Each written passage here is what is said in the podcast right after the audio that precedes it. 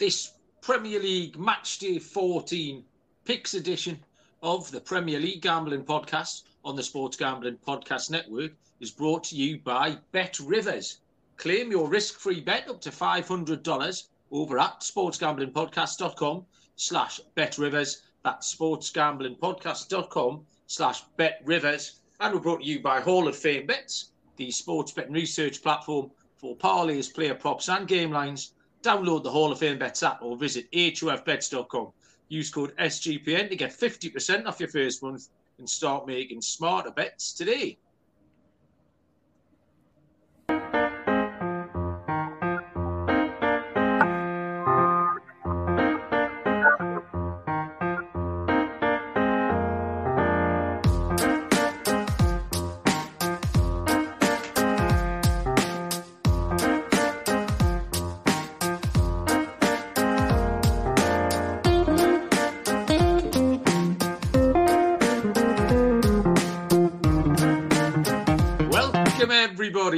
To the Premier League Gambling Podcast on the Sports Gambling Podcast Network.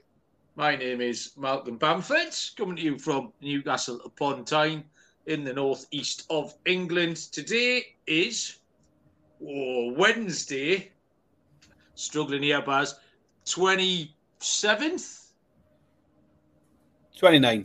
Wednesday the 29th of November, and we are here too.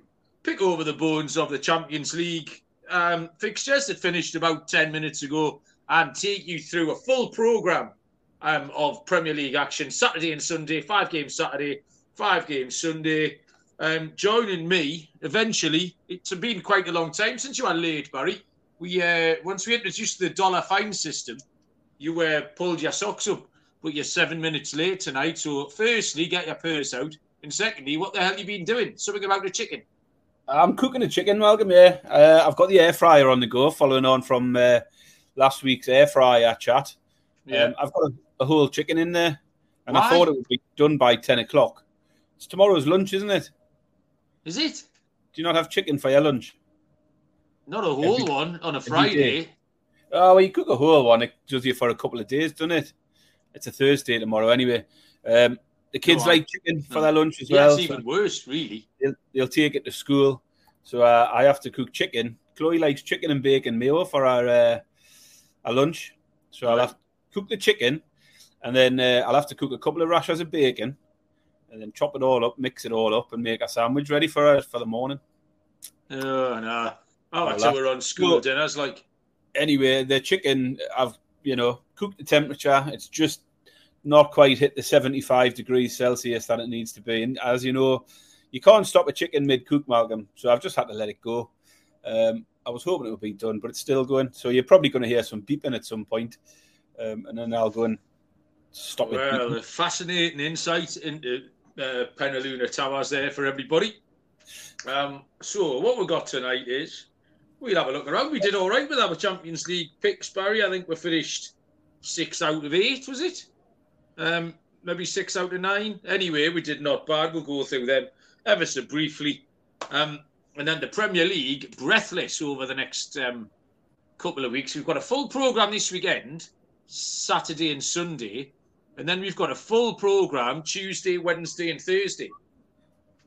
10 games Saturday and Sunday, and then 10 games covering Tuesday to Thursday. So absolute mayhem. No pause for breath at all. But we'll have a little look. In fact, there's a couple of things we needed to get to first. I think it was Brian wanted to know the culmination of the bean, Barry. The microwavable bean, this bean that saw more action, the Vietnam veteran of beans, the bean that shot down more kidney beans. More tours of duty, flew more sorties in my microwave than any bean has ever done before or since. What happened to the bean, Brian, was, remember that weekend I went to the wedding? I had to go away. Well, we left the kids here by themselves, like Macaulay Culkin. My sister popped in from time to time to make sure they weren't dead. But the IT department deemed that the bean was a fire hazard, Barry. in our absence. So the great experiment. And then threw the bean away. What I suggested was she could have taken the bean out for the duration of that weekend and then put it back in when we returned. But apparently that was ridiculous. So the bean is no more. So we'll have to see what else we can do. Any other feats of endurance with legumes. That's a Saturday night prime time programme, if ever I've heard of one. So, yeah, the bean's done. And, Baz, you need to tell us something about Spotify Wrapped, although we haven't really decided what, so you can just make it up. Go. Yeah, we haven't, have we? Yeah, Spotify Wrapped come out today, so anyone listening on Spotify will probably get like an email or a little nudge, or if you go in your app, it'll tell you your Wrapped stats, so you can see what music you've been listening to most, what podcasts you've been listening to most. Riley was the first one to share his Spotify Wrapped. He's... I think he had his number 4 of his podcasts he's listened to. He had the NFL podcast, he had the NBA podcast, and he had MLB. So very SGPN heavy. Done well to get us in at number 4. So we'll take that. But yes, if anybody on Spotify has got their Wrapped and you've got us in your top 5, send us a screenshot, Twitter, Discord, wherever you want. Send us a screenshot and we might come up with a little merch prize for one of you who has got us high up the rankings. Malcolm, I've seen the numbers. There's quite a number of people who have got us as their number 1 podcast. Surprisingly more than I thought. So there are people there. If you are one of those with SGPN Premier League at the top of your podcast list, we want to see it. And we'll give you a shout out on you. And as I say, we might come up with a prize for one of you. Come up with some sort of raffle prize. I think... The mothership have said they'll put up a merch prize for someone. So, yeah, give us a shout. Show us your Spotify Wrapped. Yeah, very good. You're right. Sean and Ryan did say we give something away, which is fun. We got a nice new sponsor here, Baz. Bet Rivers is who we are bringing our show via today. Bet Rivers available in over 14 states, plus Ontario in Canada. Best Rivers is some of the best live betting markets in their space. The betting menu is second to none, including tons of props. Depositing and withdrawing is super easy on Bet Rivers. So sign up using our link and get a risk-free bet up to $500. Go to sportsgamblingpodcast.com/betrivers. That's sportsgamblingpodcast.com/betrivers. If you're a problem gambler, call 1-800-GAMBLER.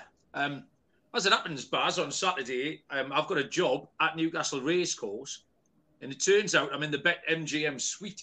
So it's kind of a bit of a busman's holiday for me, because I'm working, so I'm getting paid, but I'm also getting to watch the races, which is one of my favourite things.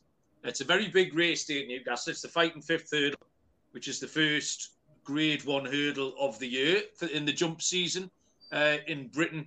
And I'll have all the Bet MGM high brass, Barry, all the hobnobs. So I'm going to smash into them. So by tea time on Friday, if I haven't got sponsorship for this show and I'm not dripping in BetMGM merch, I'll be sorely disappointed in my own sales skills. So I'll let you know how that goes on Saturday. But I'm also looking forward to the GGs as well. Constitution Hill's running. Constitution Hill is a monster of a horse. One of those horses that you just need to see in the flesh in your lifetime. So I'm very much looking forward to seeing Constitution Hill pop the last and come up the straight at Gosforth Park there. Slick Rick's first in the chat.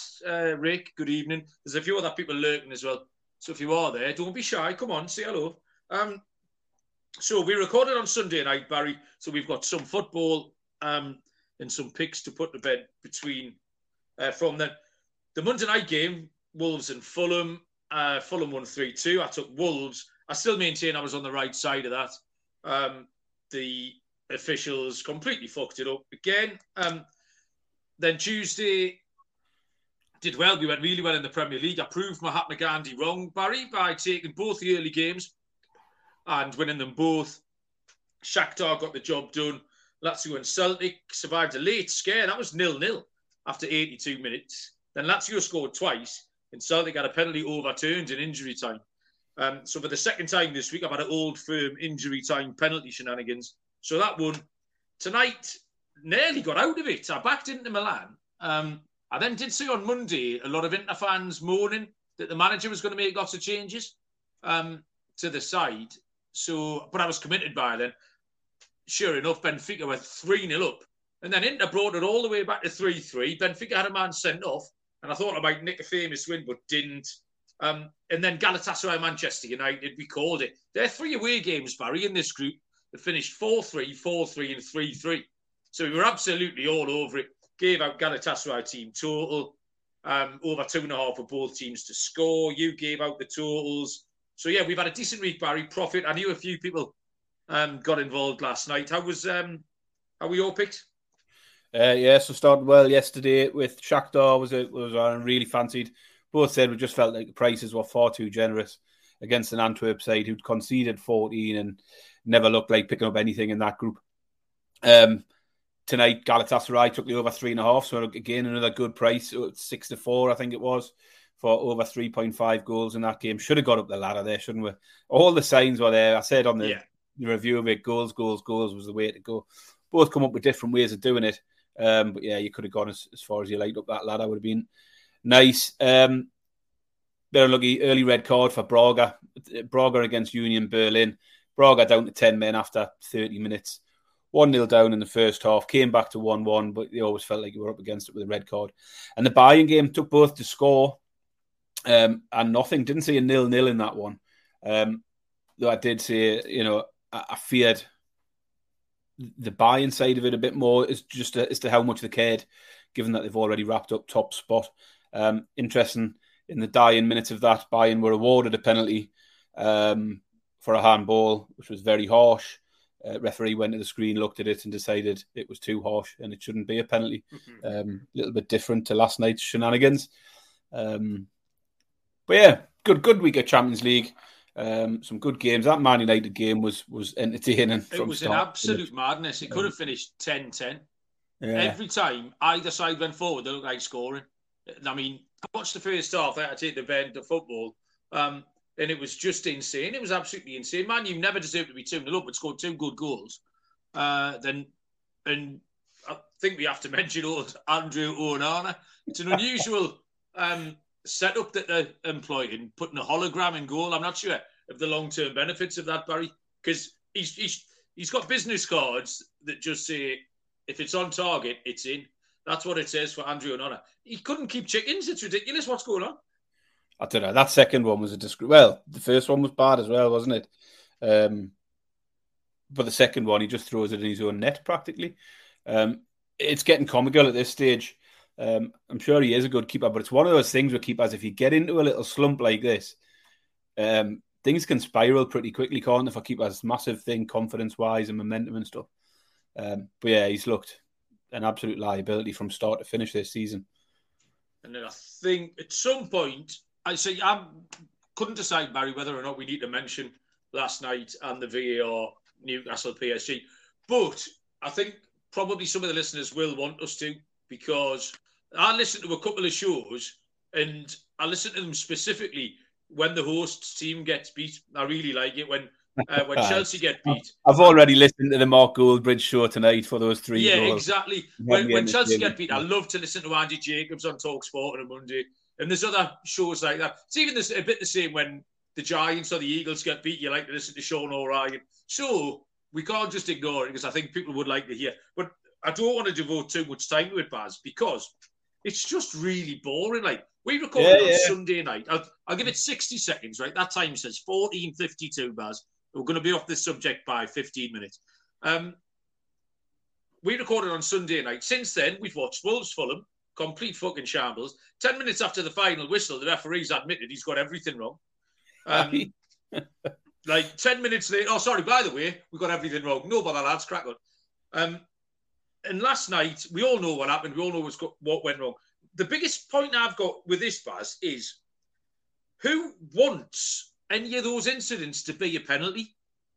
Take away Newcastle and PSG. If it's Swindon Town v Accrington Stanley, if it's Botafogo v Fluminense, if it's Pyramids FC against Arab contractors, if it's Bingham Town under 14 girls, who wants what that last night? Do the fans want it to be a penalty? Any of them?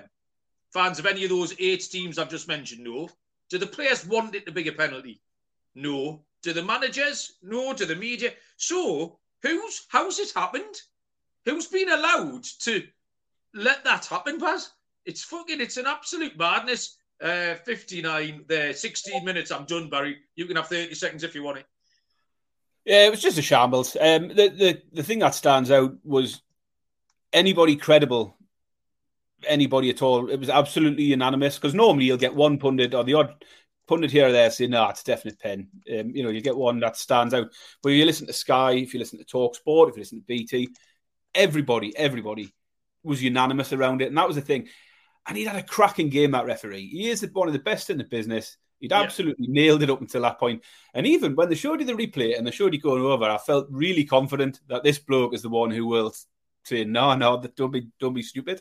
I couldn't believe it. But he looked at that screen, Malcolm, for about 5 seconds. He watched one run through, one still picture, and that was it. Decision done. There was no running back of anything. It was all far too quick, far too rushed. And you suspect they probably have realised it was an error, because they took the VAR team off tonight's games. The UEFA won't make a statement. I was surprised they'd done anything. UEFA, I would fully expect to just brush anything like that under the carpet, unlike Howard Webb, who likes to come out and say sorry and send letters and all of that sort of thing. It was a shambles, but I'll be over it. By next week, we'll forget about it. You look last night, and obviously you understand. Other fans of other teams will laugh their tits off about it. Yeah. Arsenal fans are delighted. They think it's karma. Everything that goes wrong against Newcastle this year will be karma for that. But that's also kind of the problem as well, because it's just partisan. And if that's the case, nothing will get. If you're going to laugh when it happens, you can't. Like Liverpool and Arsenal coming out making their statements, they didn't do it properly. Like I say, they could have come out when Wolves got sawn off. Arteta could have come out and made a statement then, but he didn't. And no one helps themselves. That was the only other thing I had on it, Malcolm, was what do fans prefer? Do you prefer, as a Liverpool fan or Arsenal fan, do you prefer Klopp or Arteta coming out and going absolutely wild, calling it cheats, it's a disgrace, there's an agenda? Or you've got O'Neill and Eddie Howe, who just stay very reserved. They won't get involved in it. They let other people do the talking. And I don't know what, sometimes you just think, I wish you would just go mad. But at the same time, I think it is sort of, it's classy from the two of them, but at the same time, does it get them anywhere? Or do Liverpool and Arsenal then start getting things like you said, you make a point of it enough, it sticks in a referee's head. I don't know. It's a Daniel O'Neill said that himself, didn't he? He said, like, I've got two options now. I can carry on behaving the way I should and the way I ask my players to behave, or I can start making a noise and see if that makes any difference, because behaving yourself is getting you nowhere.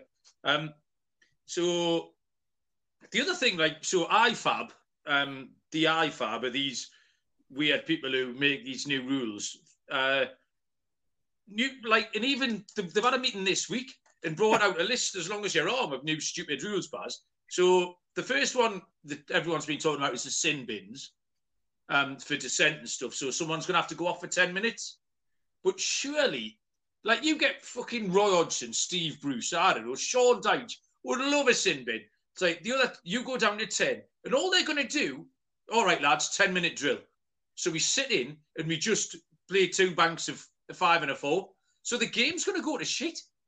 It's not going to make for more exciting football. You're just going to have a 10-minute drill of these dog shit managers just wanting to not attack anymore.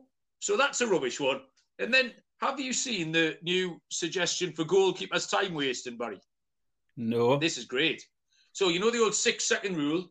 Yeah. 6 seconds. Never been enforced, ever. You've now got 10 seconds, Baz. But if you don't get rid of it after 10 seconds, it's a corner. The fuck's all that about? That's ridiculous. That's absolutely the sort of rule Bob would come up with. I said, Bob, make a new rule. He'd say, all right, Dad, 5 minutes later, you might hand me that on a bit of paper. Because they've said it's unacceptable to be time wasting. So you've got to give the other team a chance of a goal, but a free kick is too much of a chance of a goal. So you just want to give them a bit of a sniff of a goal so they can have a corner instead. I mean, absolutely baffling, completely. Yeah, you're right about the sin bin, though. You think of games where we do have sin bin. Ice hockey is the one that stands out. As soon as you go 4v5, it's backs to the wall. A second you get possession, it's up the other end of the ice, and you just playing for time. You're just surviving for two minutes in the ice hockey, and it would be exactly the same. Teams would go into survival mode for 10 minutes. It would be absolutely ridiculous. Madness. Absolute madness. So there you go. We've covered all of that. So, nutshell, the quick things. Before we get on to the Premier League, a couple of quick things. We'll have to rush through these picks tonight because it's going to be a long one. Sunday show, we did have one complaint about someone saying it was a tough listen, listening to us moaning for 30 minutes about everybody but Newcastle. I'm pretty positive I had something good to say about someone. I can't remember who, but I must have done. And we definitely had a moan about Newcastle because I moaned about Pope not trying to save Sterling's effort. But yeah, we had a lot of time on our hands on Sunday to have a moan, and sometimes we are miserable bastards. The other thing was the shinner, Malcolm. We had a couple of queries about the shinner, didn't we? Frank shouted up on the YouTube feed. He commented to say we were having a laugh with the shinner comment. And the Backus family wanted to know why a shinner made a difference to that goal. And we quite clearly acknowledged we were taking the piss with the shinner thing. That was an outstanding goal. It is goal of the season so far. So definitely tongue-in-cheek, a little bit of a piss take, but... there was nothing wrong with that Garnacho goal whatsoever. So I think it's important to clear that up. It was an absolute cracker.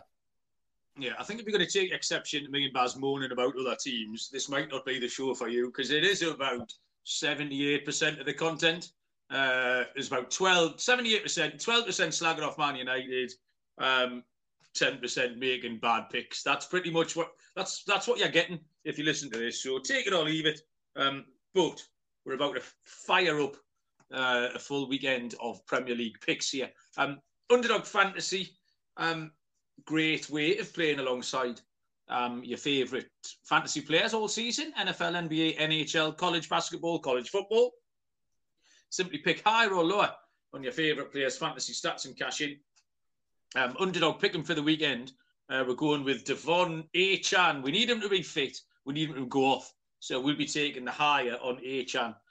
Russian props at the weekend. Watch along, make your picks, and maybe make a little cash on Underdog's mobile app or website, underdogfantasy.com.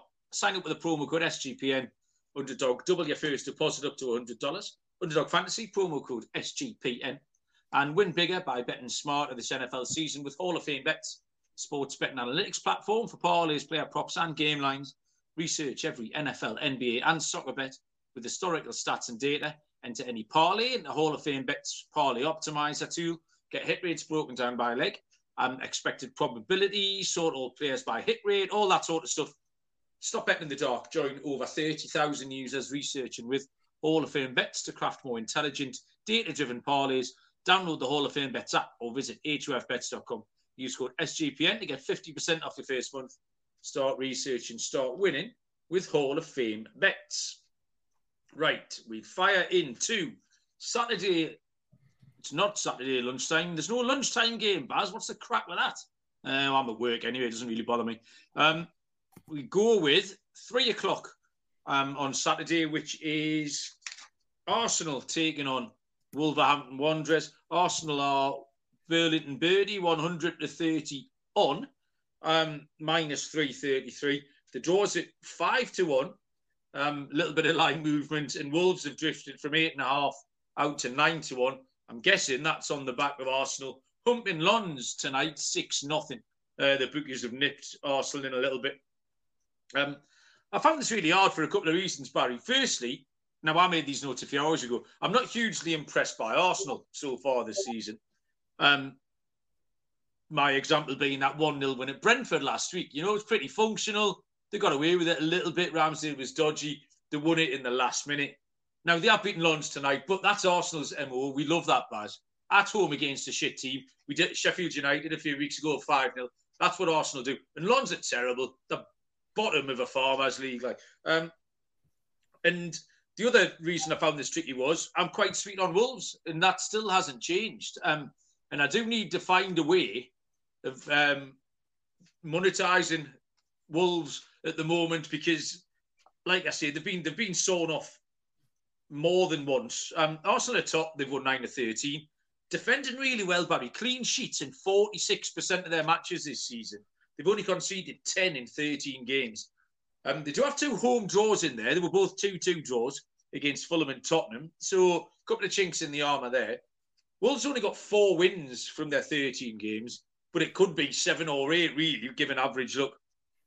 And I still want Wolves on my side. Obviously, this isn't necessarily the day for it. They did beat Manchester City. So I wouldn't put you off Wolves at all, Baz, at 8-1. But this screams goals. Arsenal have scored 2.25 goals on average over their last 8 games. You can stick 6 more onto that tonight as well. Wolves have gone 10 in a row with both teams to score. 8 of those have gone over 2.5, and 4 of those have gone over 3.5. So over 3.5 goals is 7-4 plus 175. But I like both teams to score. It's a better price than the over 2.5. It's odds against both teams to score, Barry. It's plus 105, 21-20. So yeah, both teams to score will be my official play. But I will be having a little snifter on Wolves at 8-1. Yeah, well, I'll keep mine short because I've got all the same notes and exactly the same pick, Malcolm. As you say, Arsenal defensively have been solid, especially in the last 4 on the bounce at home. They've won them all, conceding just 1 game. But as we know, Wolves harshly treated recently. They are playing well, and they have got that big streak where they are scoring in every game. And both teams to score is landing often enough. So, no need for me to go any further. Same as you, I handicapped this one before tonight's game. Wasn't massive on Arsenal. I was tempted with Wolves on a handicap plus 1.5. That's a good result, a good positive win for Arsenal tonight. So, steered away from that. Both teams to score, same pick. Arsenal v Wolves, both to score 21-20. Okay, carry on with the 3 o'clocks. The second of 3 p.m. kickoffs. 10 a.m. Eastern time. Brentford take on Luton. Brentford 9-20, minus 222. The draw is 7-2, and Luton are 11-2, plus 550. Barry. Yeah, so this was the toughest one on the list for me. I actually skipped it and came back to it about 20 minutes ago to come up with a pick. Well, not 20 minutes ago, about 20 minutes before this show started. And I just think it's because the books just seem to have the prices bang on for me. I'm sort of looking at it. I fancy Brentford will win at home, but 4-9 is probably about the right price. There's not any value there. And then that means the handicaps aren't attractive or the team goals and stuff. I look for trends in overs, both to score, clean sheets, cards, corners, and just nothing jumping out at all. Obviously, we've got to make a pick on every game. If I wasn't doing a podcast where I made a pick on every game, I would steer clear of this one. But I've ended up with both teams to score, Malcolm. I think Brentford will win this. But Luton have only failed to score in 2 of their last 9. They are doing all right in front of goal. Spurs and Man U kept them out, but everybody else they've managed to put a goal up against recently. I'm going to take Luton to get a goal. Brentford, Luton, both teams to score at 10-11, minus 110.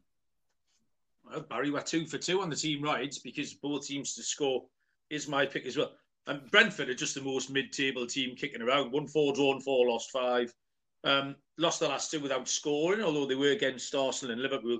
They've only won 2 of their 7 home games. As much as we think they were quite a good home side, they've drawn at home to Palace and Bournemouth, if you want kind of comp games. They lost to Everton at home. And they have conceded in 86% of their home games, conceding 1.57 goals per game. Luton have only failed to score 4 times this season. All of those things point me towards the both teams to score, Barry. 9-10, minus 111. Next up, what a belter. This one is 3 o'clock kickoff. Burnley against Sheffield United. Burnley are 11-13, minus 117. The draw is 13-5, plus 260. Sheffield United, 16-5, plus 320. This is the proverbial 2 bald men arguing over a comb game. Burnley have got 1 win so far this season, and you want me to take odds on that they're going to get another one here, minus money? Absolutely fucking no chance. Sheffield United, no thank you very much. How many clean sheets have Burnley had this season, Barry? I've got it in my notes here. None. How many clean sheets have Sheffield United had this season, Barry? One. So, Barry, I mean, it's not complicated, is it? It's another both teams to score. Neither team's kept a clean sheet. I mean, I can't do everything for you. 4-5, minus 125. Next. I mean, I can get you a better price than that, Malcolm. But yeah, this fixture... Are you claiming a bigger price? Wouldn't have been out of place on last week's slate, was it, where they were all evenly matched games. This is another one. Two teams with just one win each all season. My initial thought was if I had to go money line, I'd favour Burnley as the home side. But then you look at the price and, as you say, odds on for Burnley. Absolutely no way for me. So I've done exactly the same, kept it really simple. For this, I wrote down neither team have a clean sheet to their name this season. So both teams to score at close to evens. Just looks great value. You'll get a run for your money. I've got it at 10-11, Malcolm, minus 110. So yeah, the pick for me, same as you. Burnley v Sheffield United, both teams to score at 10-11. We don't have to use Bet365 this week because they're not sponsoring us, Baz, so we can shop around. You're right. If I was going to choose a side, I think Burnley played quite well last week. They didn't get the result, but they played well, which, depending on if you're a Burnley fan, you might take that as a positive. Anyone else from the outside looking in, that could also be a negative that you've played well and still not won. So yeah, whichever way around you want to take that. Okay, tea time, 5:30 kickoff, 12:30 Eastern time. Nottingham Forest take on Everton. Forest are the outsiders here, 7-4 plus 175. The door's 9-4 plus 225. Everton favourites 8-5 plus 160. Bad. Yeah, I mean, slight difference in price. It's pretty much a coin toss, isn't it?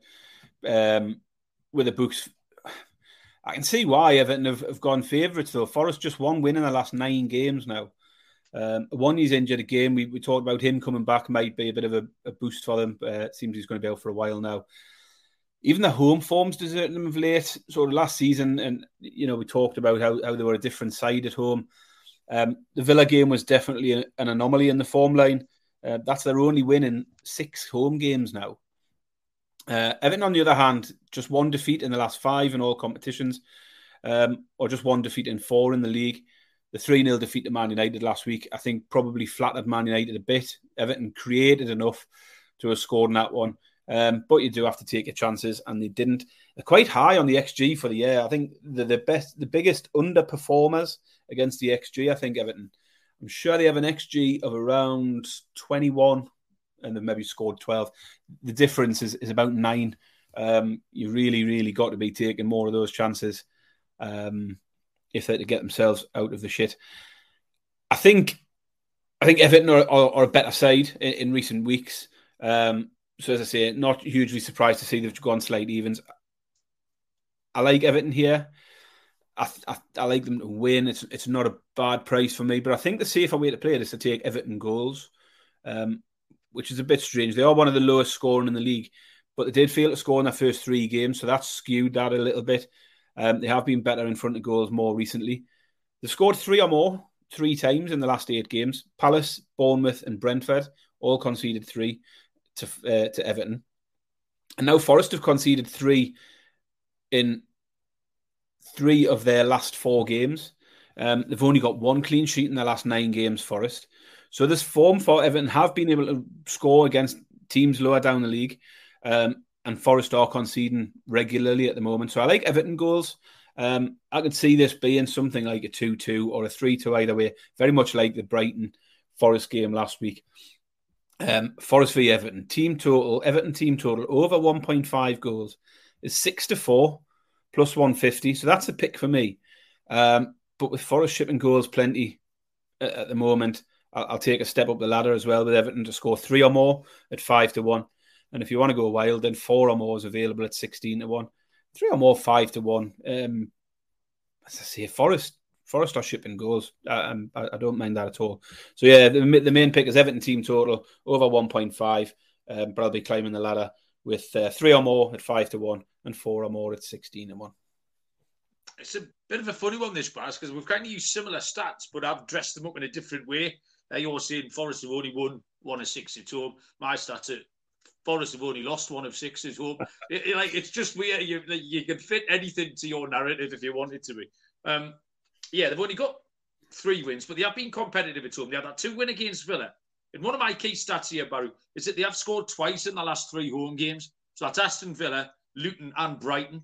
And as you just said, Everton can't score. They've got DCL. They're heavily relying on him. They don't have a goal scorer in midfielder. You know, McNeil will get a couple, or Anana, Doucouré, who else? Everton form is, it's all over the place, but they've got more good results than bad. They played well against Man United. But I just had to pick Forest here on the prices, Baz. Forest are a bigger price than Everton. I don't think that can be correct. I don't think Everton are a better team than Forest, and Forest with a little bit of home advantage. If Forest can score 2 goals here, which they have done in the last 3 home games, they'll win.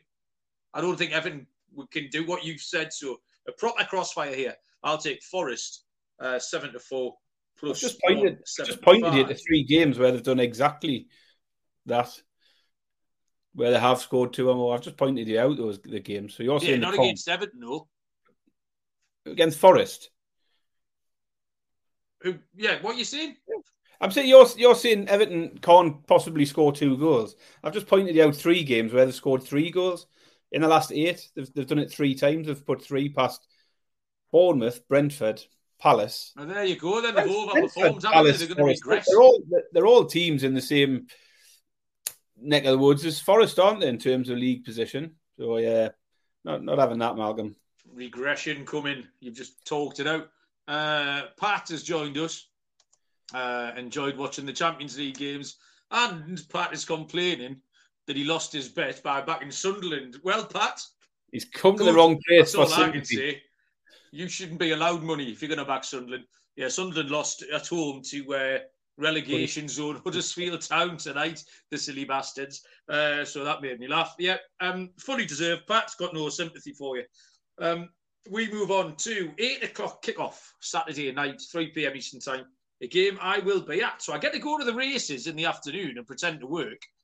And then from there, I get to go directly to watch Newcastle take on Manchester United. So good day here for me. Newcastle 19-20, minus 105. The draw's 11-5, plus 275, 11-4, sorry. And Man United are 13-5, plus 260. Newcastle have had a decent week, in principle anyway. Beat Chelsea 4-1. And then a different type of performance in Paris in that 1-1 draw in the week. The only drawback with Newcastle really here is they've only got 12 fit players still.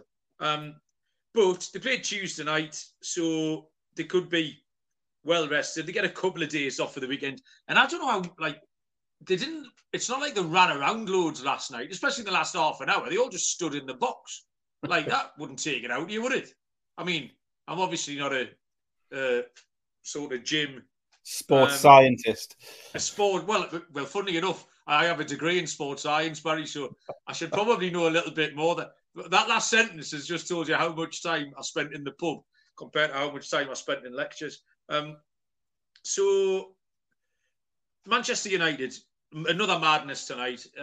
They've got some good players. That's what saves Man United, is that they've got some good players. Fernandes at the goal against Fulham. Garnacho, again, tonight scored a good goal. But they're still an incoherent mess. They haven't drawn a game this season, right? 8 Man United wins, Barry, in the league this season. Yeah. What they got in common? What's that? Man United have won 8 games in the league. What have they got in common, those 8 wins? All teams in the bottom half, Barry. All teams currently in the bottom half of the league. They played 4 teams in the top half of the league. Barry, what happened in those 4 games? They got beat. They lost all of them, is the exact answer. The only one where it's not that way around is Crystal Palace, who were in the bottom half, who did beat them. So they haven't beaten a team. They've come up against teams of a higher quality in Europe. They can't beat them bad. Newcastle mauled them up here last year in a very similar type of game to me. It was a TV game. It was late. It was dark. Everyone's got a big chance to get extra drunk. Newcastle, the supporters and the team are going to be wounded by what happened on Tuesday night. And I don't think Man United is set up very well to play against Newcastle. They're a little bit slow, a little bit ponderous. If you have Ashley Amrabat wandering round in midfield on Saturday night, he won't know what day it is. You have to back Newcastle, Baz, 19 to 20. I'm never confident about Newcastle, we know this. Never, ever, ever confident, apart from I think we're better than Manchester United. At home, we've seen it before. I think I'll take Newcastle. The other angle I like on this, Baz, is cards. I like the card angle. It's going to be a big atmosphere. Like I say, the fans and players are up for it. And I like it for two reasons. Man United won't be suited to our press. Players like Maguire, even Onana, Dalot, they're going to be vulnerable. Anthony Gordon, we've seen taking people on and getting them into trouble. We played Liverpool. So, comparison games, Barry. Liverpool, Van Dijk got sent off. Chelsea, Reece James got sent off. Arsenal, Havertz should have been sent off. And so should Bruno Guimaraes. Because the second part is, I'll add Newcastle into this as well. Because Joe Linton, Bruno, Fabian Schär, they're all walking red cards. So this could absolutely kick off. So the bookies are kind of onto it. Over 5.5 red cards is 5-6, minus 120. But a red card in the game is 4-1, Barry. Someone like Amrabat or Dalot is getting marched here. 4-1 for a red card. But other than that, Newcastle win. Yeah, so I started thinking about this one this morning, and my main concern was what Newcastle have left in the tank after last night. It's, you know, physically and mentally draining a game like that, and definitely the way it ended. We mentioned last week, there's no doubt the starting 11 is strong enough for these games, but we've literally got nothing behind them, and it showed last night with no substitutions made all game. There's just no options. He could have brought on Lewis Hall. Beyond that, there's nobody who, you wouldn't want a Dummett coming on in that situation. And possibly not Hall either, to be honest. But at the same time, Man United have had a tough game tonight as well. So we shouldn't really have any excuses on that front. Although Man United have definitely got a few more options in terms of sort of bringing in some fresh legs, which we can't do. But despite any concerns over Newcastle's fitness, you've just got to stick with them. I took them against Chelsea last week. No way I could fade them here. You've got to give Man United some credit for the winning run they're on in the league, but they have played the most the weakened teams. You can only beat what's in front of you. But I've wrote down exactly the same as you. The concern for Man United is every time they come up against a decent side, they struggle on every single occasion. They're lacking goals in the league. I find no problem scoring them in the Champions League. They just ship twice as many at the other end. But in the league, they're struggling to score. It's bizarre though, isn't it? They're not scoring freely in the league. 3-0 against Everton was a standout one, really. It's the first time they've won by more than a single goal. Yet in the Champions League, they're scoring threes every week and still not getting the result. For me, it was a pick between Newcastle to win or the Newcastle team total. I think Newcastle will win. But I think there'll be goals at both ends. I don't see us nicking it 1-0 like the Arsenal game. So it's a similar price, Newcastle team total for me. I don't mind I was very close to taking them just to win. But Newcastle team total, over 1.5 at 5-6 is where I've gone. So Newcastle to score 2 or more v Man United at 5-6, minus 120. Okay. So we move across to Sunday. Now there's 5 games on Sunday. This is one of those weekends after we got Europa League on Thursday night. It's all the Thursday night teams. Who's that? Brighton, Liverpool, West Ham, Aston Villa, all pushed back to Sunday. 4 games at 2 o'clock here, which is 9 a.m. Eastern time. Bournemouth take on Aston Villa. Bournemouth 12-5, plus 240. The draw is 3-1. Aston Villa 19-20, minus 105. Baz. This was one I found pretty straightforward. I start with an idea in my head of what I think will happen.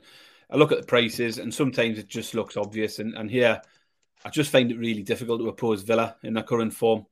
Just 1 defeat in 10 in all competitions now. As I say, that 2-0 was a bit unexpected against Forest, but it's still their only defeat in the last 10. And they've won 8 of those 10 as well, so it's not like they're throwing loads of draws in as well. Bournemouth have improved. Won 3 of the last 4 games. 2 of them were against Burnley and Sheffield United, who we've talked about as being 2 of the worst teams in the league currently. Both important results for Bournemouth, massive in terms of giving them some breathing room at the bottom. And the win against Newcastle was definitely a solid result. I just find Villa are in the zone at the moment. There's only Man City have scored more goals this season than Villa. Villa and Newcastle both scored 31 goals already. And Bournemouth conceded a rate of more than two a game anyway. So Villa, money line for me. It's close enough to evens. Villa money line at 19-20. Looks just fine to me. So that's a pick for me. Villa to beat Bournemouth at 19-20. Yeah, team ride bars. I looked at this for about 10 seconds. Took Villa last week at Spurs. And at 19-20, there's no reason to get away from it. Bournemouth have done okay. They took advantage of a couple of nice positions, which is fair enough. They look a little bit better and they're playing well. But Villa are just about a big enough price here. Just short of even monies here. So I'll take Villa at the same price as you, Barry. Darren Penaluna, the Angel of Roslav, as he's known. Without Darren, several members of the Polish drinking party would still be there, frankly. Darren did a quite remarkable job of getting everyone back to the hotel.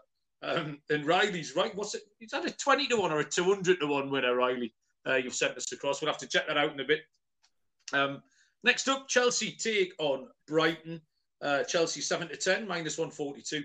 The draw is Burlington Birdie, 100-30, plus 333. Brighton 16-5, plus 320. Chelsea all over the place. We all thought they were back a little bit. They got that weird win at Tottenham. It's hard to analyse any of their games because they had that stupid win at Tottenham. They then had the 4-4 draw with City. Was it good? Was it bad? Who knows? They then came up here last week and had their arse handed to them. But at home, they've only won one of 7 home games, Baz. I didn't know that. That's a bit of a mad one. Goals, I think, has to be the key here. They've scored 19 in the last 6 and conceded 14, which is insane. And then the opposition is, drum roll, Brighton. Hooray. Both teams to score maintains 100% record for Brighton. Last week finished 3-2 at Forest, so nothing's putting you off there. Both teams to score over 2.5 or very short.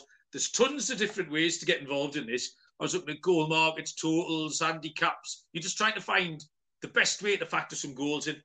The best price for me, Barry, to do that is a Brighton team total over 1.5. That's 7-4 plus 175. I mean, Chelsea have conceded 4 in the last 2 games, and Reece James is missing as well. Brighton score goals for fun. Brighton team total over 1.5, 7-4. Yeah, I mean, we're on similar lines.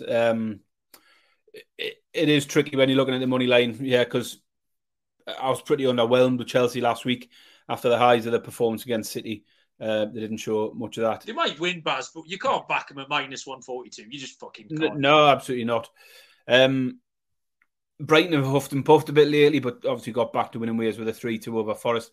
But as you say, goals, last 3 Chelsea games, 18 goals in total across the last 3 games, 4-1, 4-1, 4-4. Now the Brighton trends for both teams to score had continued. They had dropped off with the over 2.5s and 3.5s for a while, but they come back last week with that 3-2 win against Forest. And I think it's just a game and two sides where it's got all the hallmarks of a potential goal fest. Brighton still don't have a clean sheet. Chelsea have conceded 9 in their last 3 games, as you said. So I'll take the over 3.5, Malcolm. Different way of playing it. But Chelsea-Brighton, team total, over match total, over 3.5 goals at 11-8, plus 137 for me. It's a nice price, that, Baz. I like it. Still 2:00 kickoffs here. Liverpool take on Fulham. Liverpool 1-4, minus 400. The draw's 11-2, plus 550. Fulham all the way out at 8-1, Barry. Yeah, I mean, Liverpool at Anfield are just so consistent at the moment. Still won every home game. They've still scored at least 2 in every game at Anfield.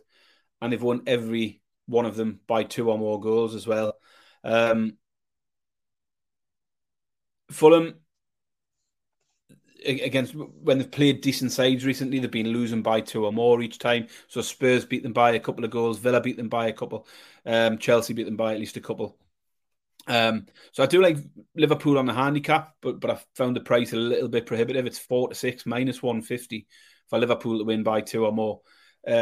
I'd be fine with that in me Akas or anything like that, but a little bit short as a pick. But another trend that fits the same narrative here is Liverpool scoring 3 or more. They've done it in 7 of 9 home games so far this season, and I can get them to repeat that here at 5-6 minus 120.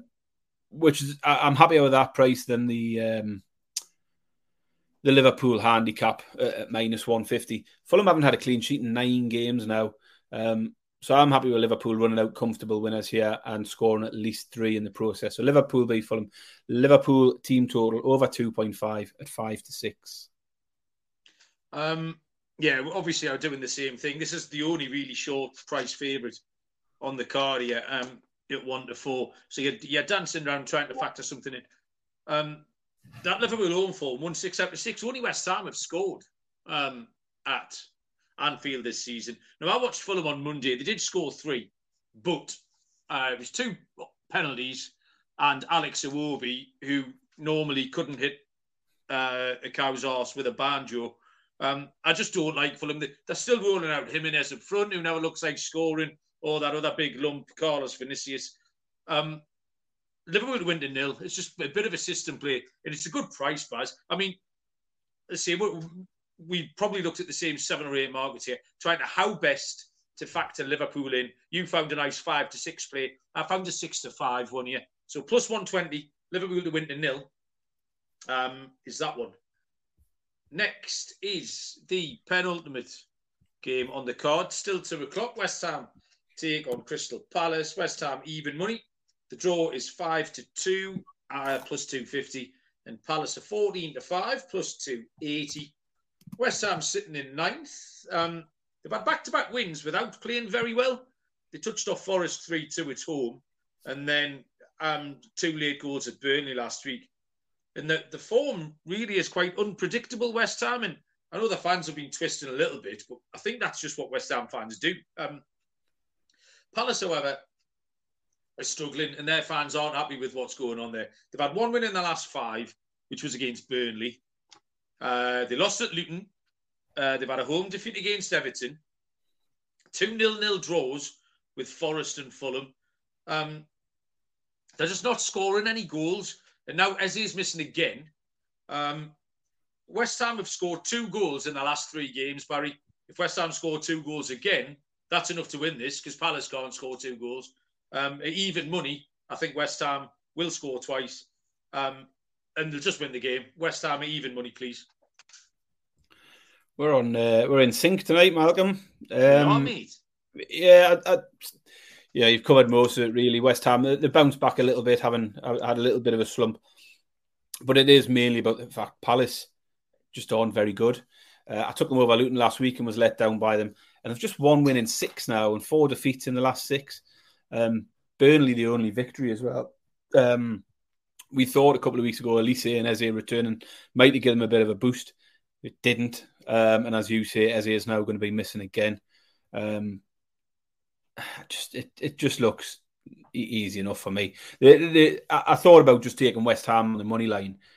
The only doubt for me there was, although the form line looks good recently, those last 2 wins, Burnley and Forest, both came very, very late on. So they aren't winning games easily necessarily. But I agree with you. They can score 2 or more goals here. So exactly the same pick, West Ham v Palace. West Ham team total over 1.5 at evens is where I've gone. Malcolm's just disconnected, so I'll move us on to Man City v Spurs. Malcolm is our next game. You'll have the prices lined up there. Oh, I've got them, yeah, Baz. Man City 1-3, minus 333. The draw is 5-1. Tottenham are 17-2, plus 750. Close us out with a winner, Baz. Yeah, so this game could be absolutely anything. Spurs now on a 3-game losing streak, conceded 8 in those 3 games. And we feared for Spurs a little bit once they lost Van de Ven to injury and Romero for a 3-game ban. We thought there'd be some regression, and that's proved to be the case. And now they're coming to the Etihad, where City have just dropped points for the first time in about 12 months with a 1-1 against Liverpool. Neither team are keeping many clean sheets. We know the Spurs defence is patched up now. City will be disappointed with the 2 points from the Chelsea-Liverpool games. They've created enough in each of those games to have taken more. I think they'll do enough here. It's clear, isn't it? Postecoglou isn't going to change his style despite the change in personnel. And I think that's a bit of a problem. I mean, they didn't start to recognise centre-half last week, did they? They had four full-backs in defence with Davies and Emerson Royal playing centre-backs. I don't know if you're going to get away with that. Well, they didn't get away with it in the last few games, and I'm not sure they'll get away with it here either. The books clearly think this is City's game to lose. The handicap's too short. If you're taking City to win by two or more, City goals, you need to push to sort of three to get close to evens. And I think if you're doing that here, you might as well just go for the match total over 3.5. It's a slightly bigger price because I don't expect City to keep a clean sheet. We've seen Chelsea put four past them. Leipzig put two past them tonight. But City still managed to keep up with those two sides. So Spurs, I think, will score. Spurs games hitting both teams to score in overs in all of the last three. So there's plenty of form on both sides to suggest goals here. I'm just going to go with the over 3.5 goals, Malcolm, at 5-6, -120. Yeah, we are in sync, Baz. I've got the same pick, but I've judged it up a bit, Baz, because I'm a bit better than you. For all the same reasons, and a big part of that is, as you said, Postecoglou's got no intention of changing his system, which is either admirable or stupid. I can't decide which one it is. But with the over 3.5 goals, Barry, 9-10, City are going to win, aren't they? Surely, City. I think so. Yeah. I'm thinking 3-1, 4-1. 3-1. I mean, 3-1's a reasonable. City could score millions here. I mean, they scored 13 and 3 before the Liverpool game. They put 3 past Leipzig since. Bentancur is another injury for Tottenham. I don't know which difference he would make, but that over 3.5 goals, Barry, your pick. But I'm tagging City to win on, and that moves the price to 13-10, +130. So just gets it into plus money because I can't see another outcome. I think if you lose one, you lose the other one, so you might as well boost the price up. That'll be my pick. I'll write yours down. I've got those, Baz, and that, ladies and gentlemen, boys and girls, is the 10 games in the hutch. Fancy stuff, Barry. Yeah, Malcolm's gone again. But yes, I've got some fancy stuff, as usual. I'll kick off, Malcolm, with my goal scorer. I like goals in the Forest-Everton game. Unlike you, I think Everton will get goals. So I've got a slight lean to Everton in that one. I've gone for Dominic Calvert-Lewin, 12-5 anytime. Just looks a good price, +240. So I'm going with Dominic Calvert-Lewin, 12-5 to score anytime and 6-1 for first scorer in the Forest v Everton game. Underdog, I got to the end and thought, I've not noticed a single underdog tonight where I've thought, really fancy that. Nothing jumped off the page in terms of underdogs at all. So I'm going to take a chance on Brighton to beat Chelsea, 16-5. I just think it's a closer match than the books have got it. Brighton haven't won many games lately, so it's a doubt. But as I say, nothing really stood out. But the underdog pick for me this week is Brighton to beat Chelsea, 16-5. And I'll finish off with my treble, Malcolm. I've moved away from the team totals. I'm sick of getting let down by one goal every week at the moment. I've gone for match totals this week. And I think there's a bit of a theme this week in terms of all of our picks. We've gone for lots of both teams to score and team totals and goals. So we're both thinking there's lots of goals around these games. So I went for a treble. Forest v Everton, Bournemouth v Villa, and Chelsea v Brighton. All to go over 2.5 goals. Comes in and around just short of 3-1, +370.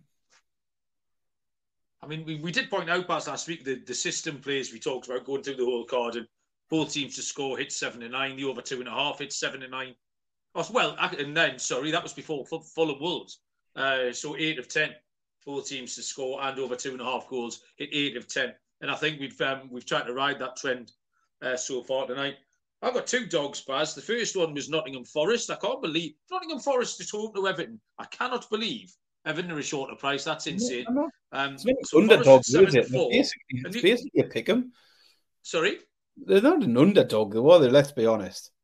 They're both 7-4. They're the same price. They're not, Baz. I'm looking at 2.75 and 2.6. Which one's bigger, Baz? It's just a pick 'em, that, Malcolm. No, it's not, though, is it? Because if it was to pick him, the numbers would be the same, but the numbers are different, Barry. Do you understand? Not enough. If I put a tenner on each, Baz, who would I get more back on? By the weekend, Everton will go off. That's not the fucking point you're talking about. Fucking Mystic Meg. You're looking into the future. Yeah, crystal ball away, you fucking idiot. What's going on? So, yeah, shut up. Forest, and we're having a bit of Wolves as well, Barry. 17-2, or 8-1, sorry. I fancy Wolves. Arsenal are getting one soon. They're horrible.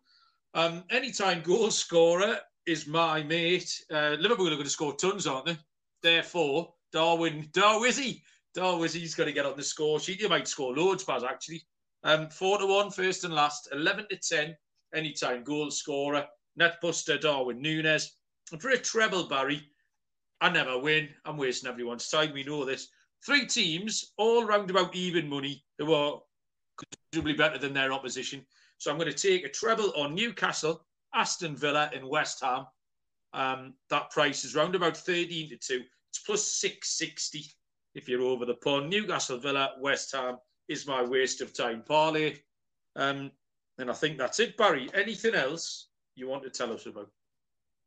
No, I'm off to finish cooking dinner for tomorrow. I've got to go finish the kids' lunch off, haven't I? You've got to go and sort that out, Baz, haven't you? I had a free pasty and a free sandwich on me Greg's app today. I was living the dream. I got a chicken tikka masala baguette and a cheese and onion pasty. So I'm trying to be a bit healthier in the run-up to Christmas. I'm keeping off the drink. No drinking at home until Christmas. And I'm trying to cook a bit more healthier. So I've had a chili con carne tonight, Malcolm. And I've got a big pan of it. So I'll be taking chili con carne and rice to work tomorrow for my lunch as well. I know it's time to go, but I got one other thing to tell you. The IT department sticks her laptop under my face the other day and says, "Have a look at this. Is this a scam?" I had a look. It's an invitation from Newcastle United for her and her mate to go to the rooftops terrace on Saturday for the Man United game. Now, the rooftops terrace for this game particularly, it's about £750 plus VAT per person to go for your ticket. For the match, you go up in the lift, rooftops, as you suggest. It's right at the very top of the stadium. There's private chefs in there, much booze as you can drink.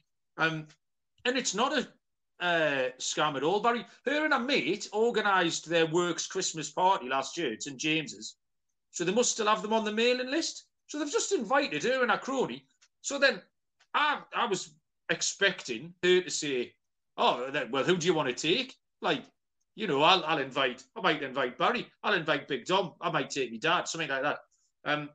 She says, "What do you mean, me and Christine are going?" I'm like, "Sorry?" So her and her stupid mate are going to the game. They've no interest in it, either of them. And they're both going to the game on Saturday. They've filled their boots on the £800 tickets. Probably have one cocktail each. I mean, what do you think of that, Baz? That's a shambles. I can't get a ticket for Saturday either. I could have been up there and living the life of Riley. I'll pass that on, Barry. Yeah, thoroughly selfish. So there you go. Right, thank you very much, Baz. Don't forget to like, rate, review. Send your Spotify Wrapped in if our name's on it. Someone's going to win a tit for tat or something. And I think that's about it. We'll be back on probably Sunday night, Baz, because there's a full programme of Premier League games on Tuesday, Wednesday, and Thursday.